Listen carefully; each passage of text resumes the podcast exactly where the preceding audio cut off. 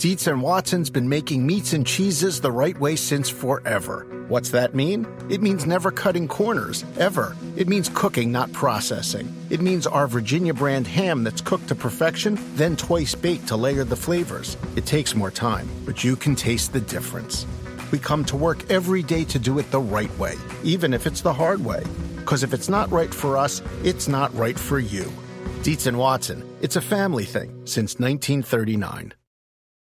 This is the story of the one. As head of maintenance at a concert hall, he knows the show must always go on. That's why he works behind the scenes, ensuring every light is working, the HVAC is humming, and his facility shines. With Grainger's supplies and solutions for every challenge he faces, plus 24 7 customer support, his venue never misses a beat. Call click grainger.com or just stop by. Granger, for the ones who get it done. This episode is brought to you by Progressive. Most of you aren't just listening right now, you're multitasking. But what if you could also be saving money by switching to Progressive? Drivers who save by switching save nearly $750 on average, and auto customers qualify for an average of seven discounts. So multitask right now. Get your quote now at progressive.com. Progressive Casualty Insurance Company and affiliates national average 12 month savings of $744 by new customers surveyed who saved with Progressive between June 2022 and May 2023. Potential savings will vary, discounts not available in all states and situations. Listen, you coach with people like Bobby Bowden and learn how to do things. You coach with other people and learn how not to do things. There's a reason people don't go, I ain't went back and worked for them. My dad always told me this when people show you who they are, Believe him. He's showing you who he is.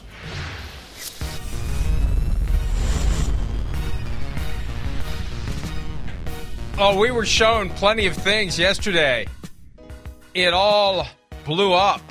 Nick Saban versus Jimbo Fisher, Nick Saban versus Deion Sanders, Nick Saban versus anyone who may happen to be on his lawn, as the case may be. And it's relevant to the NFL because college football is the NFL's free farm system. Saban was a longtime assistant and head coach of the Dolphins for a couple of years until he wanted to go back to the place where his recruiting skills allow him, or maybe past tense, allowed him to have a great team.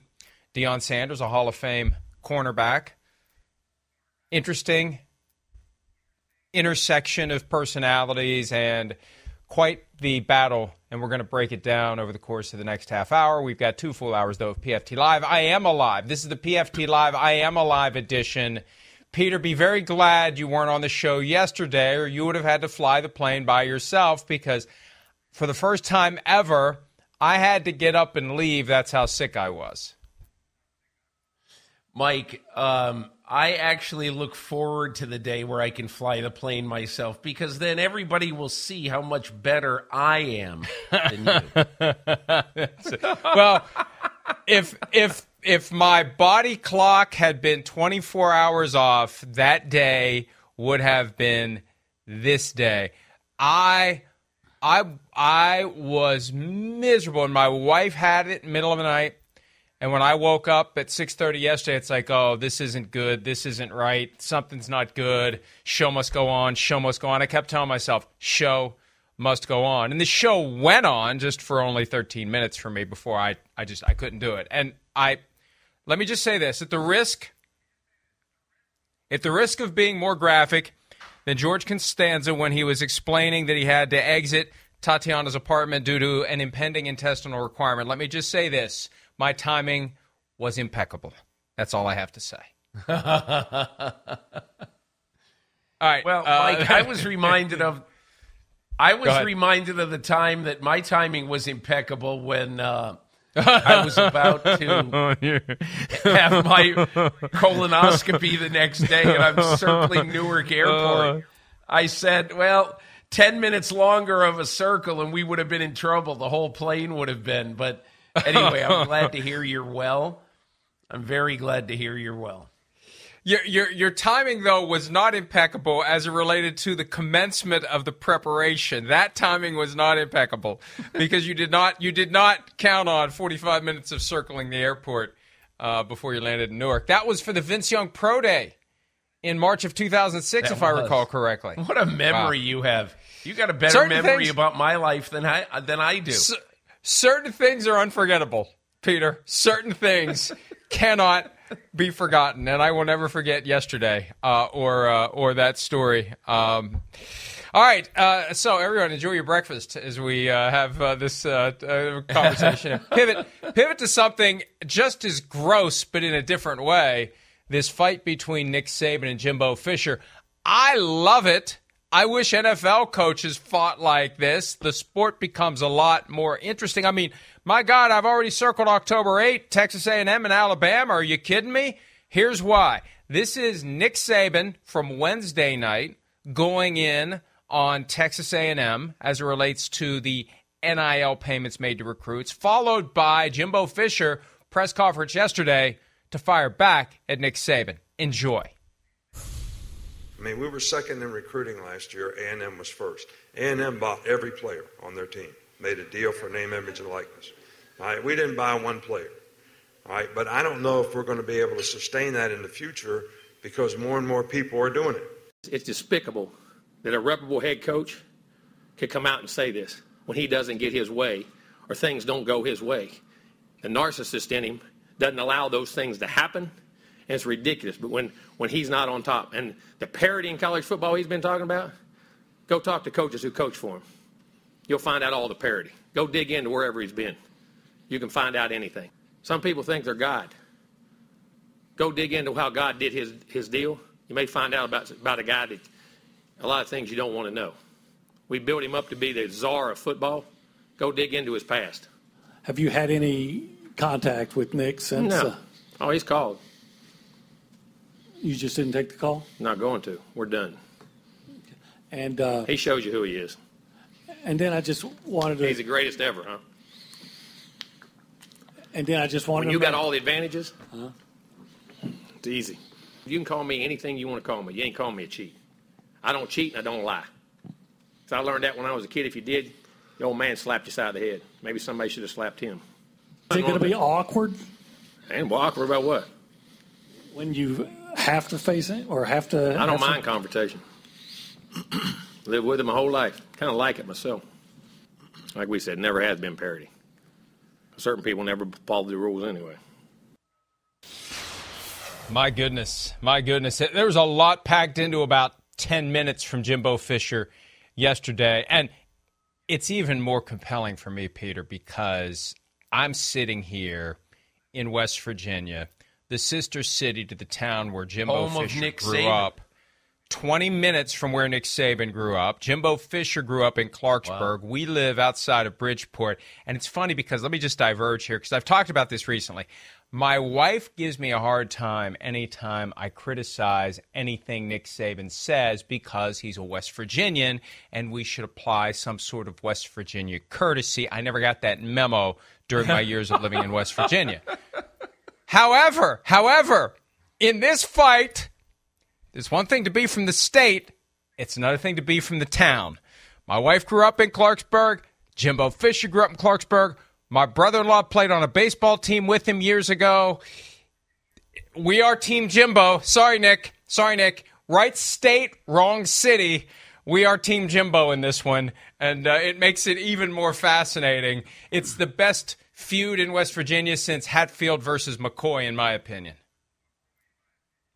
Look, you know what was amazing to me as smart as Nick Saban is about football and about the world, he had to know when he started naming names that this was going to be all time ugly. And you know, and again, look, I don't know what Nick Saban knows. I don't know what Jimbo Fisher knows. I don't know what Deion Sanders knows. We'll get to that in a bit. But, you know, this has always been, at least in my opinion, like one of the great secrets uh, that is one of the great open secrets in all of sports. How college coaches procure players. And Mike, I'll just say this you know, two years ago when it was kind of being birthed, this whole idea of NIL, you know, of paying college players. I always thought college players should be paid. But I did think one other thing.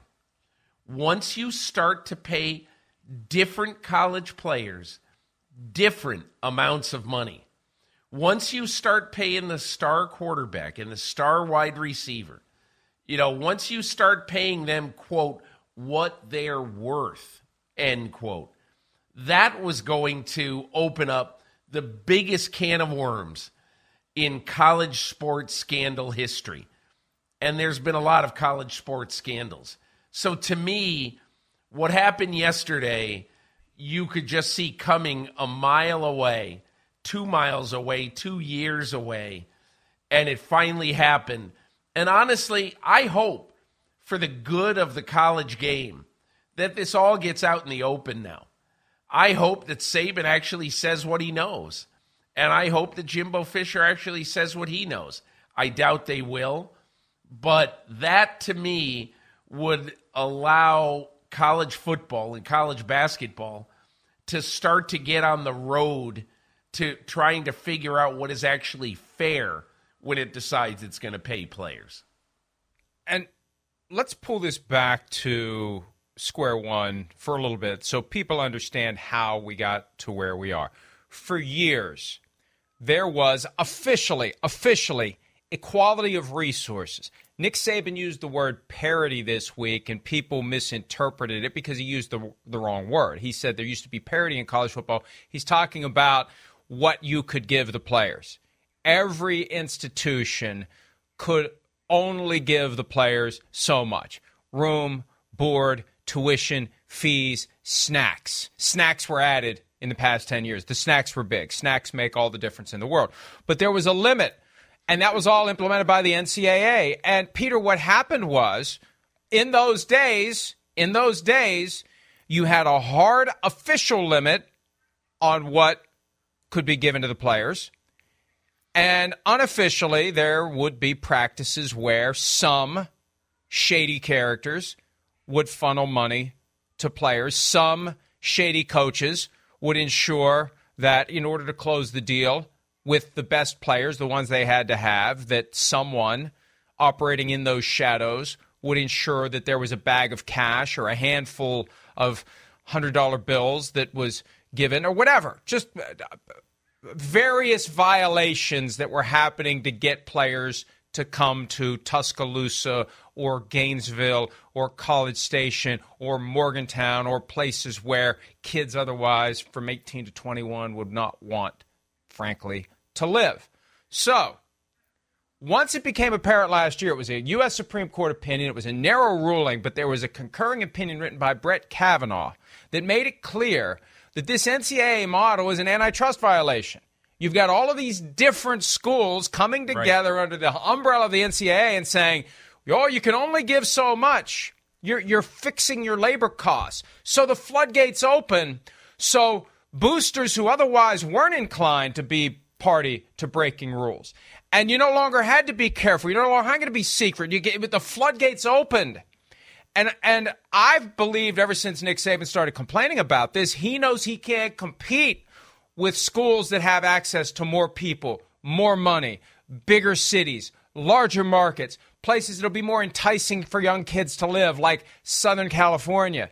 That's what he's concerned about. It's the Wild West, and he's going to have a harder time recruiting because he's going to have fewer dollars available to him than other schools would have. I I've believed that from the moment he started complaining about it, and I think that's the root cause of the explosion that happened this week. You know, Mike, I, I don't mean to go 90 degrees to the other side, but I thought it was an absolutely apt coincidence that on the same day, in the same week that all of this is happening, a guy most Americans don't know who he is, a guy named Jordan Addison, a wide receiver from Pitt, transferred to USC. And uh, who cares? Everybody just says whatever.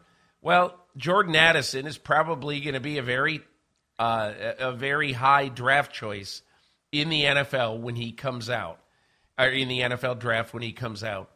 And there are many rumors out there And I don't cover college sports, so I don't know. But there have been reports that one of the reasons why he is going to USC is because he can get so much more NIL money by going to, um, you know, a school in a bigger market, a bigger city, uh, trumpeting more headlines, all that other stuff. So, and I have no idea whether that is going to happen or whether it's not going to happen. But you can see exactly what is happening now.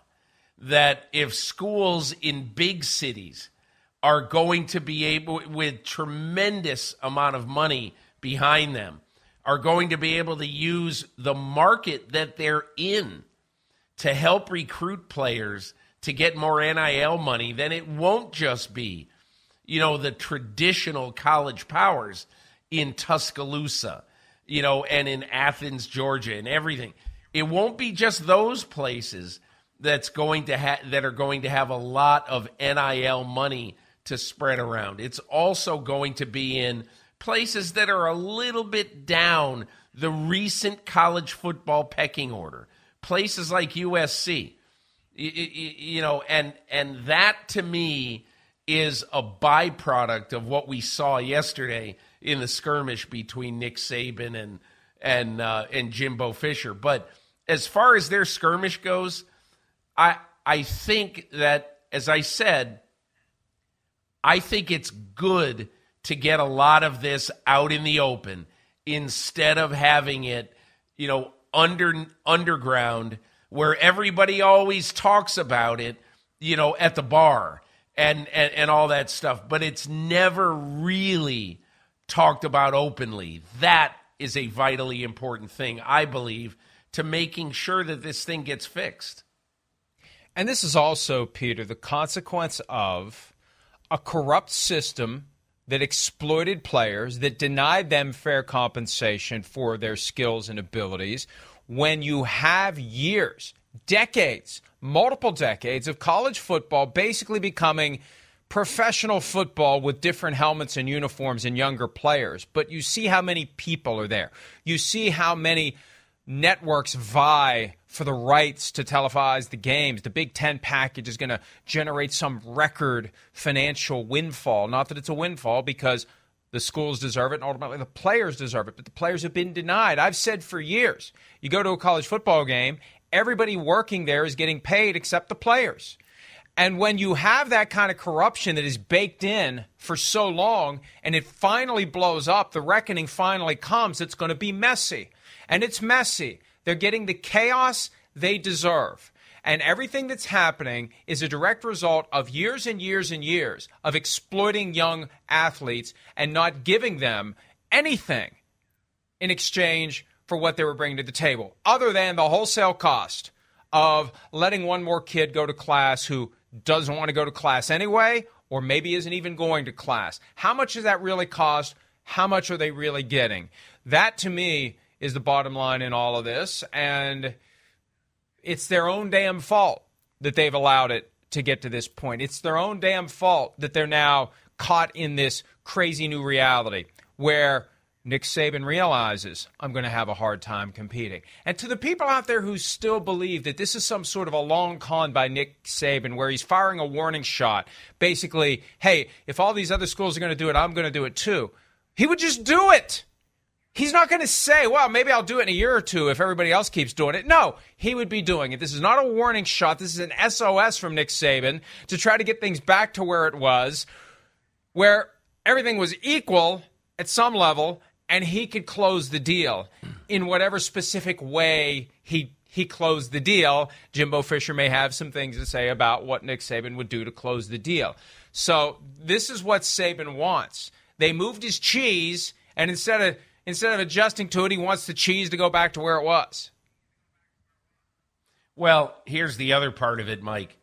You know, I don't know what is true and what is false here, but I certainly don't dismiss what Nick Saban said out of hand. I mean, I don't think that this is some sour grapes version of Nick Saban, you know, saying something.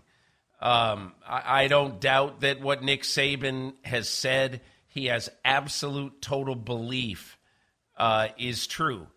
And what the truth is, I don't know. We don't know. I think the only the only overriding thing in this whole situation is that you know the the NCAA has in essence washed its hands of the affair once the NIL thing started. They may say that they are uh, policing this, but clearly they aren't. They can't. It's impossible. It is. It's a. It's a system run wild. Remember when the my University of Miami basketball player about a month ago started saying, "Hey, listen, here's a warning shot to everybody. If I don't get more NIL money, I'm transferring." I mean, I forget how he worded it, but that's in essence what he was saying. I read the Miami Herald story about it, and I just said, My God, did nobody see this coming? Did nobody see this? You know, whatever, whoever this guy was at Miami, I didn't even know how good he is.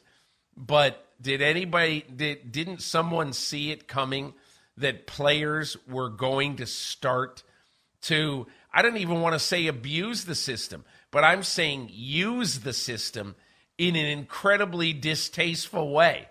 You know, here's a player, and I'm sure he's not the only one who has said to his coach, you know, uh, listen, if I can't make any more money here doing this, I'm going to leave. I, I, went to Ohio University, to, and they had a very good basketball team the last couple of years. Well, two of their best players, maybe their two best players, transferred this year. I think one to Alabama, one to Virginia. And my first thought was they're going to get more money in the SEC and in the ACC than they would in the Mid American Conference for doing the exact same thing, playing basketball. And and and look, I have no idea why they transferred. But that was the first thought that came to my mind. When guys enter the transfer portal now, all you can think of is, hey, you know, it's like the great front page of the New York Post a long time ago when uh, Ivana Trump was fighting Donald Trump in divorce court. And she didn't take the offer that Donald Trump gave her. And on the front page of the New York Post was a headline Ivana better deal. And that's what all these basketball and football players are doing now, too, the ones who enter the transfer portal. They want to play more and they want a better NIL deal.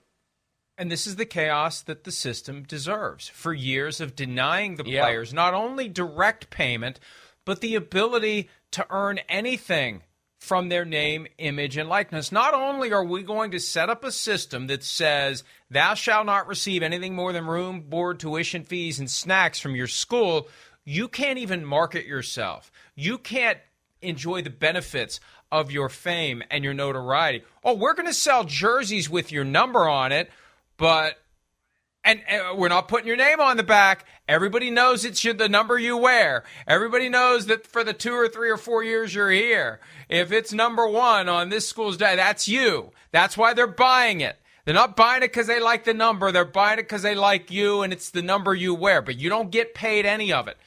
Th- that, you know, you use the word distasteful, Peter, as it relates to how the Miami basketball player is handling his situation. It's distasteful that for decades, the NCAA and the schools hiding behind the NCAA logo kept the players from getting anything. Anything. And so now they're in a position where they can get everything. And they should. I got no problem with it.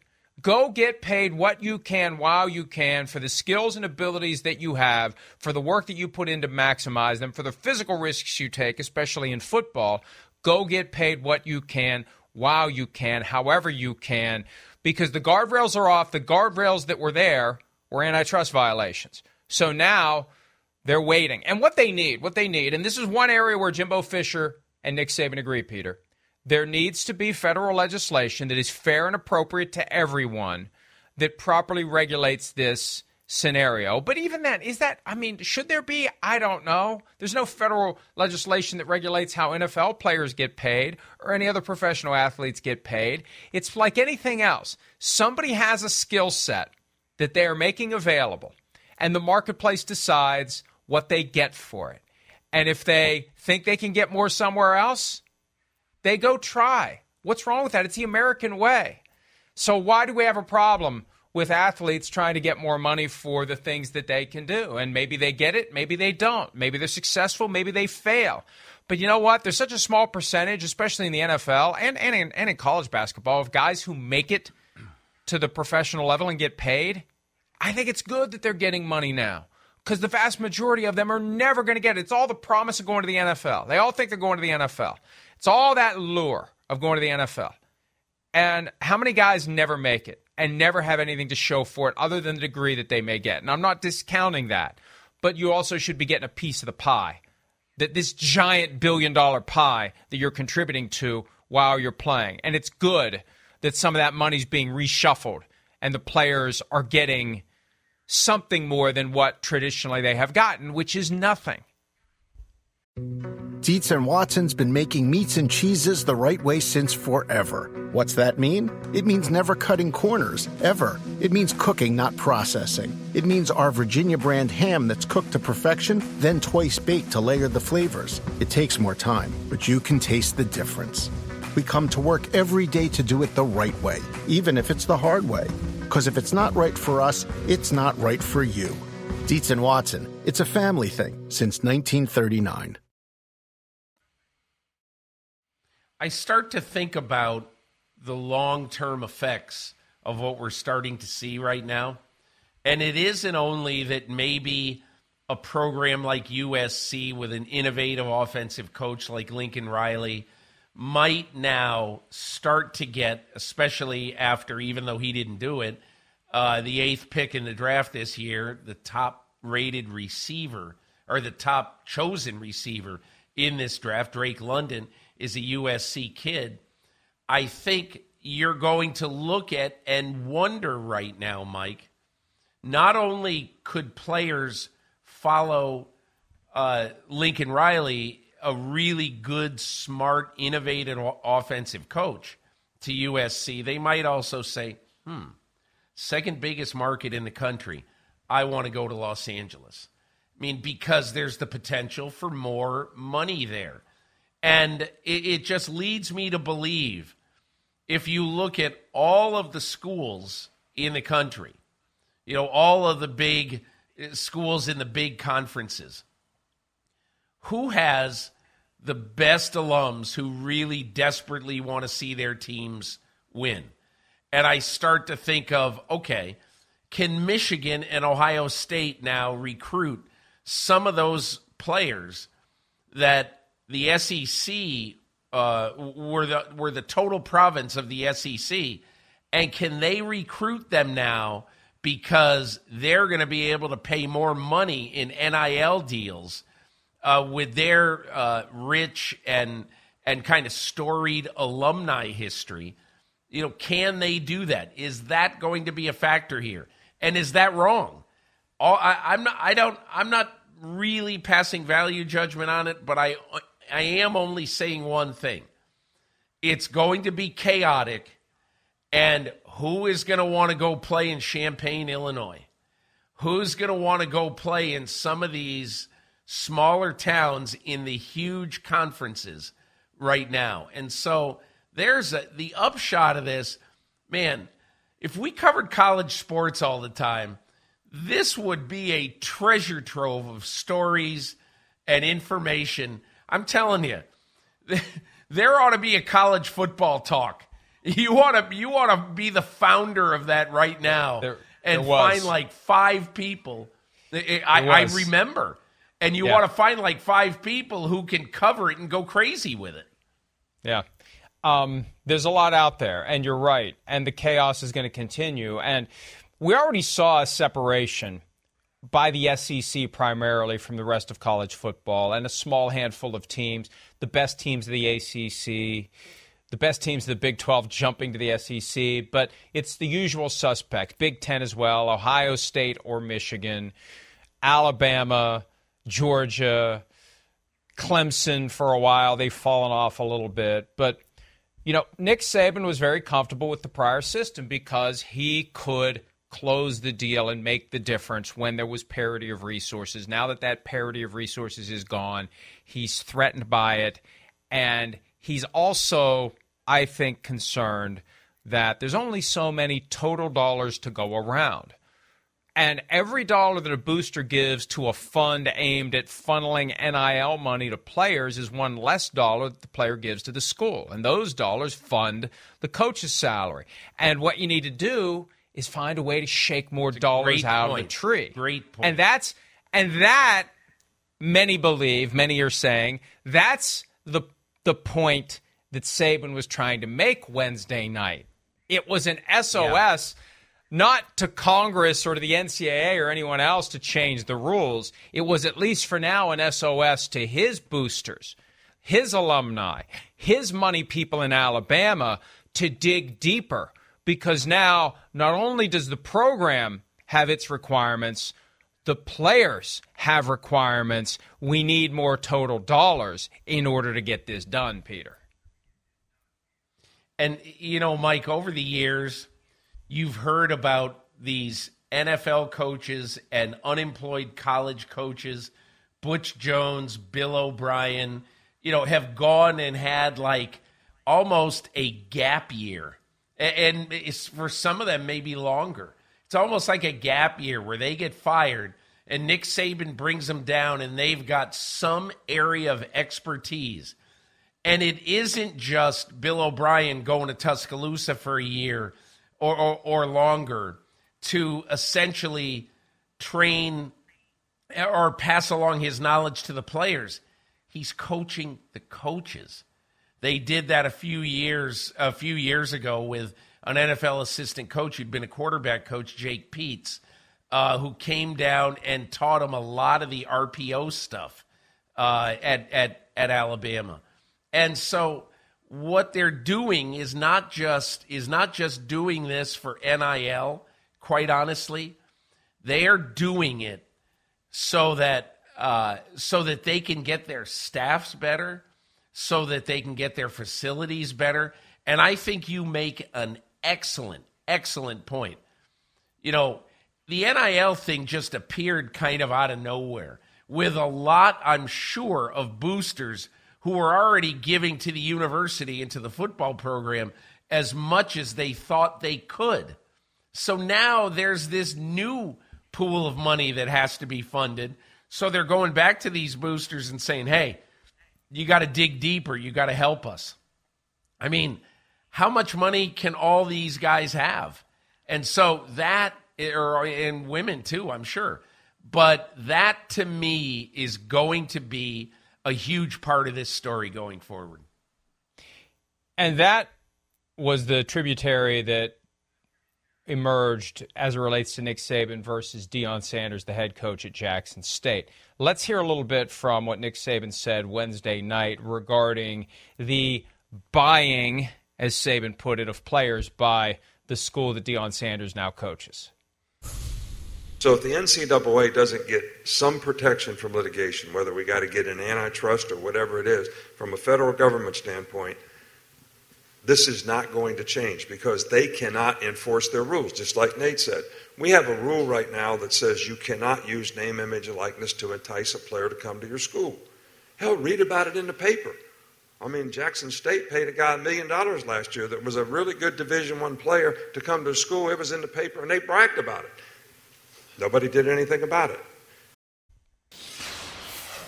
And uh, that sparked a reaction from Deion Sanders, who, uh, first of all, it was reported by Jean-Jacques Taylor of Andscape.com that it was 250,000 in pending and future NIL payments for the player in question. Travis Hunter, I believe, was his name. What Deion Sanders said, and this gets to the point we were just making, Peter. Coach Saban wasn't talking to me. Coach Saban wasn't talking to Jimbo Fisher. He was talking to his boosters. He was talking to his alumni. He was talking to his givers. He was trying to get money. That's what he was doing. He was just using us to get to where he was trying to get to. Sanders is right. Now, the personal history wasn't there between Deion Sanders and Nick Saban that was there between Jimbo Fisher and Nick Saban. So it didn't go down that ugly path. And Sanders pretty much took the high road. Although he made it clear he didn't want to talk to Nick Saban. Saban tried to call him. I don't want to talk to you privately. You talk about me publicly. I don't want to talk to you privately. I'll talk to you publicly if you're going to talk about me publicly. I like that approach. Let's hash it all out, like you said.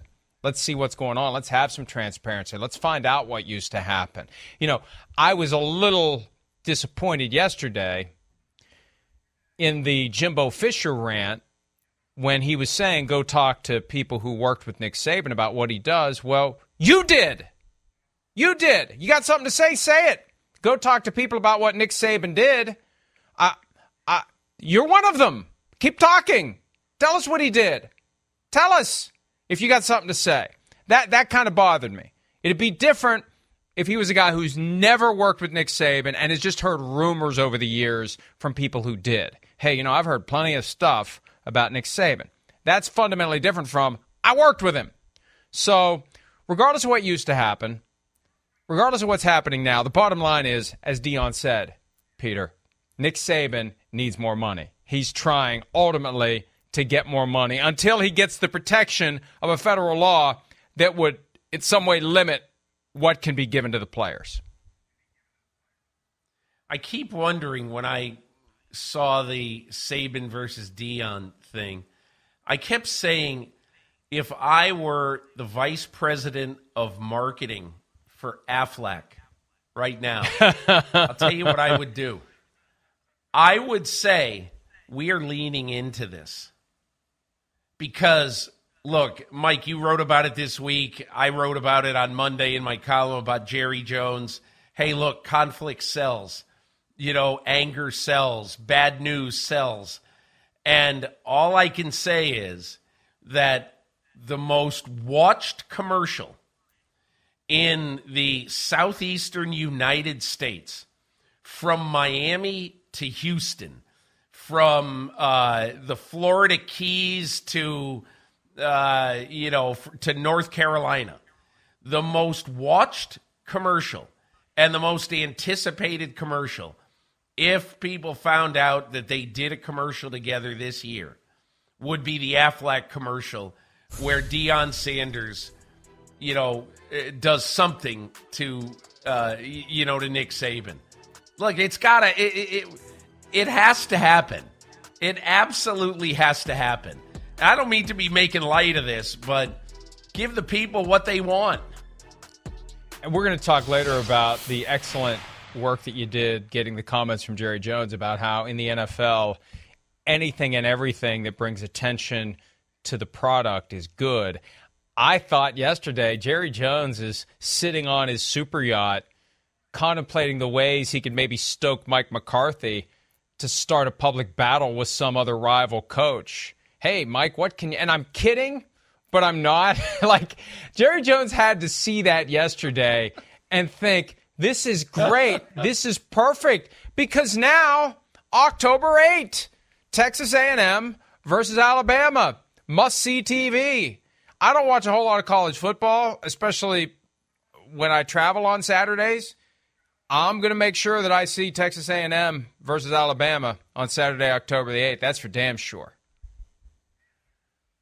Look, here's the one other thing I would say just about this little triumvirate, the Deion Fisher Saban thing. And that is that at the absolute base of this, at the core of this, are three men who are very, very good at what they do, who are very strong willed, and really believe strongly in what they do. They are not going to go hide in some corner. Uh, you, you know, you may have been disappointed at the fact Fisher didn't go farther in what he said, but they're not going to go hiding in some corner. That's why, to me, this really legitimately has a chance to, even though Saban yesterday apologized and said, hey, I shouldn't have singled people out even though he apologized for it, it's done. Damage is done. It's too late. You can't put the genie back in the bottle. And so the thing that everybody should hope for is a further airing of the problems of the NIL hurricane that has hit college sports. And and and again, I think it's better than not paying players, but you can just see right now there are problems here that are going to become, relatively speaking, ruinous to the game if everybody is just allowed to go do whatever they want to do. And again, this is the chaos they deserve for all those years of denying players fair compensation for their skills, their abilities, their hard work, and their physical sacrifices. So I sit back and I say, let it burn, Peter. They'll put the fire out eventually. It's too big to fail. There's too much money in play for college football to fail. Right. There will be some fundamental Too many shifts. people care. I, too many people care. Right. And and I, I look, I understand that the West Virginia University 30 miles up the road from me where I went to law school, and I've gone to plenty of college football and basketball games in Morgantown over the years. I fear that that organization is going to end up third tier or fourth tier because that's just the way it is. You can't compete when you're talking about gigantic money falling out of the trees, but that's the way it is. It's a system that that was founded on a fundamental attitude of corruption in that the players were exploited for decades, and now we're in an age where the players aren't being denied, and and it's going to be messy for a while, but that's what they deserve because that's what these institutions set up and they delayed the reckoning as long as possible. The reckoning is now here. You mentioned the apology from Nick Saban. Let, us hear what he had to say after it all hit the fan yesterday and Jimbo Fisher said what he said. Here's Saban backtracking a little bit and further explaining his remarks. I should have never really singled anybody out. You know, that was a mistake, and I really apologize for that part of it.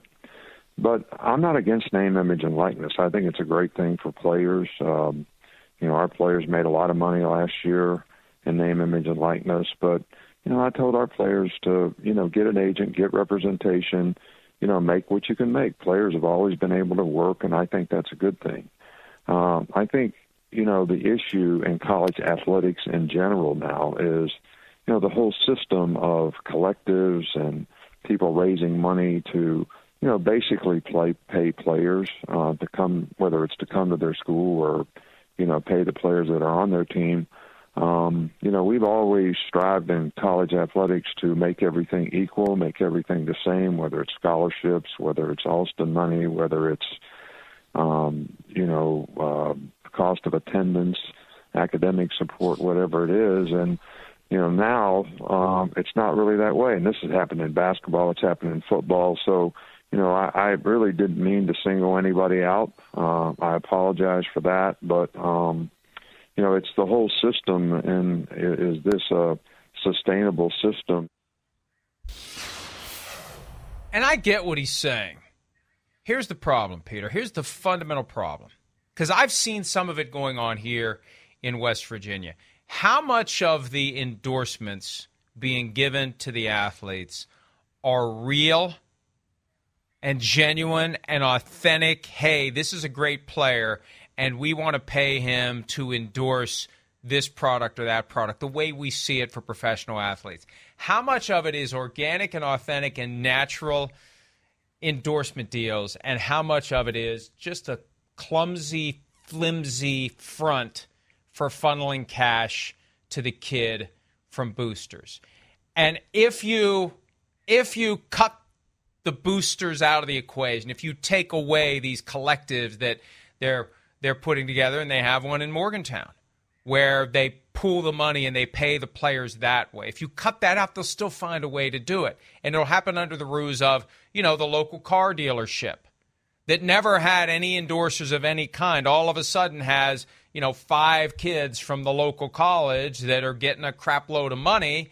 And, uh, you know, of course, that's just a front for funneling booster money to the players. So maybe that's why Congress hasn't touched it. They don't know what the hell to do. Nobody knows what the hell to do.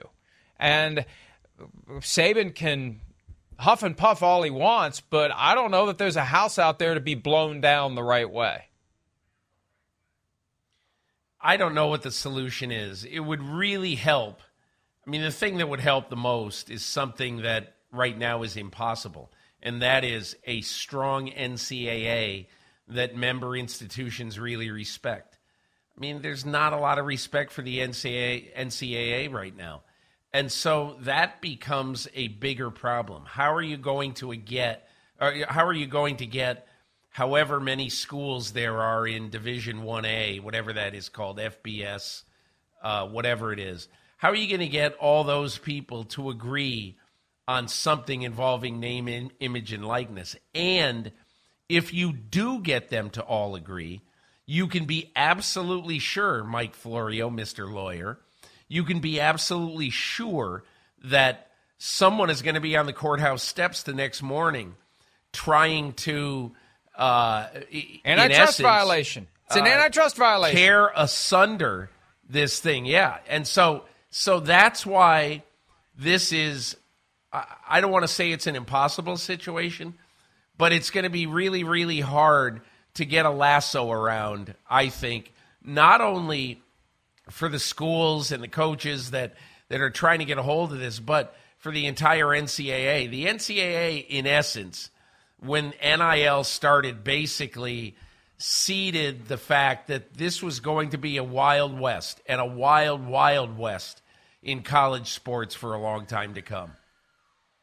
Let me say one last thing about this. And, and this is a fundamental truth in the country in which we reside. And maybe this is why Congress won't touch it. Let think about what they want Congress to do. They want Congress to craft a law that limits the ability of one American citizen to freely choose to give money to another American citizen. A taxable transaction. Why would why would the federal government not want a taxable transaction? Why would we have any issue with people who are of legal age, 18 years old, old enough to go fight and die for the country on foreign soil, old enough to vote. Or, and, and it doesn't even matter if you're old enough to do those things. There are plenty of people under the age of 18 who make money, who get paid for whatever skills they have or for whatever reason somebody wants to pay them. Why would Congress do anything to restrict the free flow of money between consenting individuals? When you're talking about legal activities. There's no illegal activity here. So if you if a booster wants to pay money to a college football player, and and what the booster gets in return isn't great value, well, so what? Why should we care? Why should we care about that? So that that's really the core here. We are asking, college football is asking and hoping that Congress will come in and give it some sort of a Hail Mary out of this mess when what college football wants Congress to do, Peter, is something that is inherently un American, restricting the ability of people to give money to other people for any reason they choose to do so. You get no argument from me. That's why this is going to be so hard to police and it's going to be so hard to get it right. And I, I guess here's my last word on this. You know, I do think that the original meaning of the of the the NIL in the eyes of many people in college sports was admirable. And that is if you've got 100 people on your football team and you have sponsors, advertisers, whatever, willing to give a total of, you know, 5 million dollars to to sprinkle among you know all of the players then divide 5 million by 100 and give every player on the team an equal share. And i think that is what i mean at first i thought that is where this was going to be headed. The nil was not going to necessarily go to single individual players.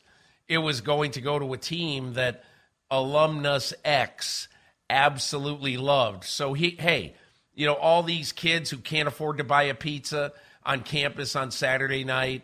Okay, let's give them, uh, you know, $5,000 a year or whatever the number is. Okay, let's give the basketball players something. Let's even give the non revenue athletes something.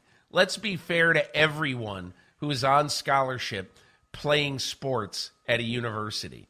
And that obviously was never what was uh, what was going to happen. But to me, that is the smartest way to do this. It's never going to happen, but I think for all players to be able to get even a tiny piece of the puzzle instead of one guy getting 500,000 and his backup getting 10 cents. It just I don't know. It I understand that the American way is go make whatever you want, uh, as make as much as you want and all that stuff. But there's something about team sports that makes that a little bit. I, I don't want to say, and, and I realize I'm being Pollyanna here, but I wish that there would be some sort of thought about the common good that there really isn't. But here, here's the fundamental problem. As college football has grown and grown, and college basketball has grown and grown and grown, the people who are responsible for the sport have found a way to maximize the revenues, to maximize the money, whether it's through TV deals, whether it's through ticket sales, whether it's through the money that they get from the donors and the boosters directly to the programs. These programs are flush with cash, billion dollar business. That part of it makes it basically professional sports from the standpoint of the revenue creation by the various programs. The way they've dealt with the players historically, it's still amateur.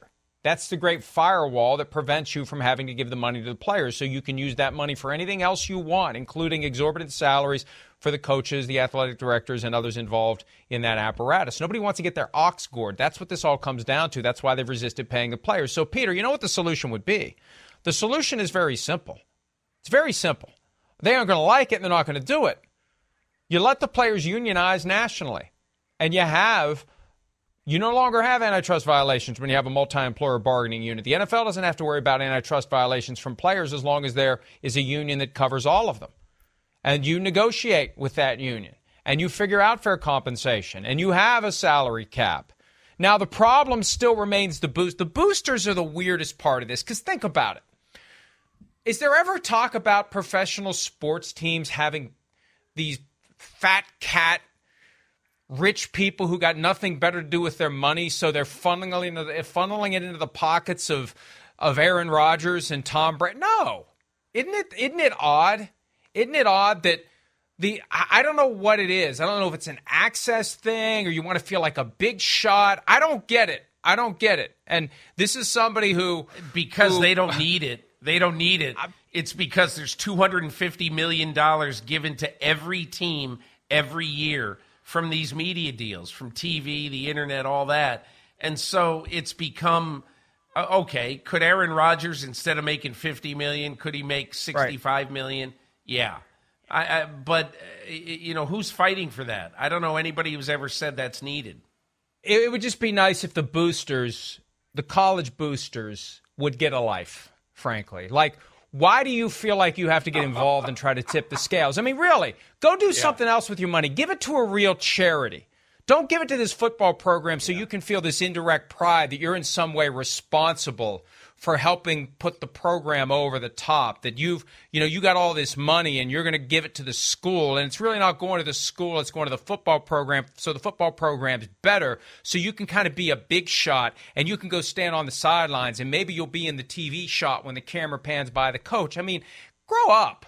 Like do something better with your money. There there are much more worthy causes than this ultra rich football coach and the program he presides over. Let the money naturally flow in through ticket sales and through media deals like it does with NFL football. I just think it's so odd that this booster concept only applies to college sports and not to professional sports. And maybe the more we tear down the wall and let everyone know it really is professional, maybe the boosters will start looking around saying, why the hell do they need our money?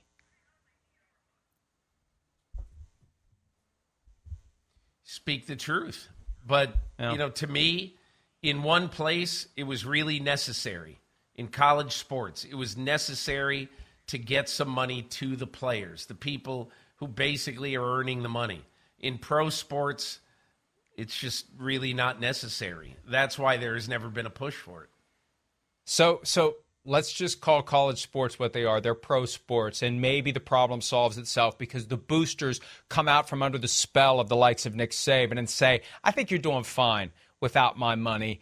I'm going to go buy myself a new car or a second house or whatever. No more freebies for you. You're doing fine without my assistance. All right, let's take a break. The Giants counting on the assistance of Daniel Jones this year as they have a new coaching staff. How does Daniel Jones feel about the Giants not picking up his fifth year option?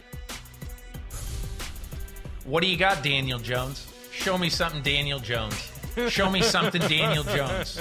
What do you got, Daniel Jones? Show me something, Daniel Jones. Show me something, Daniel Jones. What do you got, Daniel Jones? Show me something, Daniel Jones. Show me something, Daniel Jones.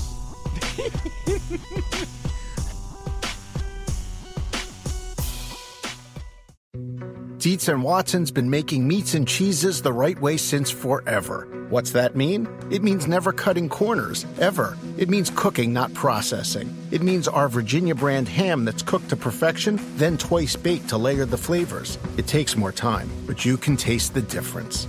We come to work every day to do it the right way, even if it's the hard way.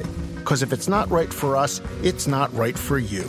Dietz and Watson, it's a family thing since 1939.